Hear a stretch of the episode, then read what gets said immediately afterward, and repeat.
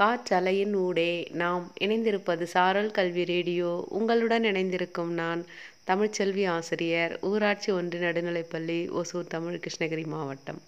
வணக்கம் குழந்தைகளே.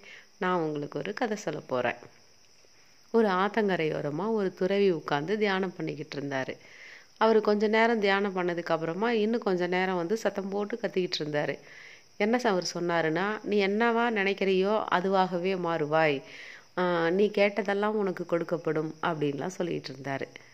அது கேட்டுட்டு சில பேர் சிரிச்சிட்டு போயிட்டு இருந்தாங்க. சில பேர் என்ன இவர் பைத்தியம் மாதிரி உளறிக்கிட்டு இருக்காரு? அப்படின்னு நினச்சாங்க. அந்த வழியாக போன ஒரு இளைஞன் ஒருத்தன் வந்து இந்த துறவியை பார்த்து ஐயா நிஜமாவே நான் என்ன நினைக்கிறேனோ அப்படி என்னால் மாற முடியுமா? நான் கேட்டதெல்லாம் எனக்கு கிடைக்குமா? அப்படின்னு சொல்லி கேட்டான். அதுக்கு அந்த துறவி வந்து நிச்சயமாக கிடைக்கும் அப்படின்னு சொல்லி சொன்னார். அந்த இளைஞன் அவர் பக்கத்தில் வந்து நான் வந்து இந்த ஊர்லேயே ஒரு சிறந்த வைர வியாபாரியாக மாறணும்னு நினைக்கிறேன். உங்களால் எனக்கு உதவி செய்ய முடியுமா? அப்படின்னு கேட்டான். அதுக்கு அந்த துறவி வந்து வா உனக்கு நான் உதவி செய்கிறேன் அப்படின்னு சொல்லிட்டு அவனோட ரெண்டு உள்ளங்கையும் காட்ட சொன்னார். ஒரு உள்ளங்கையில் வந்து தன்னோட கையை வச்சு இந்தா இதுதான் காலம். இந்த காலத்தை நீ சரியாக பயன்படுத்தினீன்னா வீணாக்காமல் உன்னோட வெற்றிக்காக உழைச்சின்னா நிச்சயமாக நீ ஒரு நாள் சிறந்த வைர வியாபாரியாக வருவ அப்படின்னு சொல்லி அந்த கையை வந்து மூடி கொடுத்துட்டாரு. அடுத்தது இன்னொரு கையை வந்து காமிக்க சொல்லி அந்த உள்ளங்கையிலையும் தன்னோட கைகளை வச்சு இதுதான் வந்து பொறுமை அப்படிங்கிற முத்து. இந்த முத்தை வந்து நீ வந்து உன்னோட வெற்றிக்காக நிறைய முயற்சி செய்த பிறகும் அதை அடைய முடியாத ஒரு காலகட்டத்தில் கூட நீ அதுக்காக பொறுமையாக காத்துக்கிட்டு இருக்க வேண்டியிருக்கும். அதையும் நீ கடைபிடிச்சின்னா உன்னோட வாழ்க்கையில் நீ வந்து சிறந்த நிலைக்கு போக முடியும் அப்படின்னு சொன்னார். அந்த இளைஞனுக்கு ரெண்டு விஷயம் புரிஞ்சுது.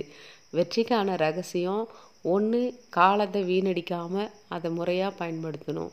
இன்னொன்று பொறுமையை கடைபிடிக்கணும் அப்படிங்கிறது. அந்த இளைஞன் வந்து அந்த துறவிகிட்ட இருந்து விடை பெற்று தன்னோட வீட்டுக்கு போனான். அவனுக்கு ஒரு மிகப்பெரிய தன்னம்பிக்கை ஏற்பட்டுச்சு.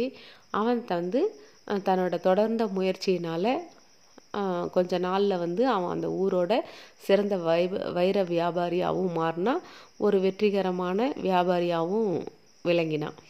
கதை கேட்டுக்கொண்டிருக்கிற சின்ன குழந்தைகளே நம்ம வந்து நம்மளால் முடியும் அப்படின்னு நம்ம நினச்சோன்னா கண்டிப்பாக அதை நம்மளால் செய்ய முடியும். ஆனால் அதுக்காக நம்ம தொடர்ந்து உழைக்கணும். அதோட பொறுமையும் கடைபிடிக்கணும். கதை கேட்டுக்கொண்டிருக்கிற குழந்தைகள் அனைவருக்கும் வாழ்த்துக்களுடன் ஓசூரிலிருந்து தமிழ்ச்செல்வி.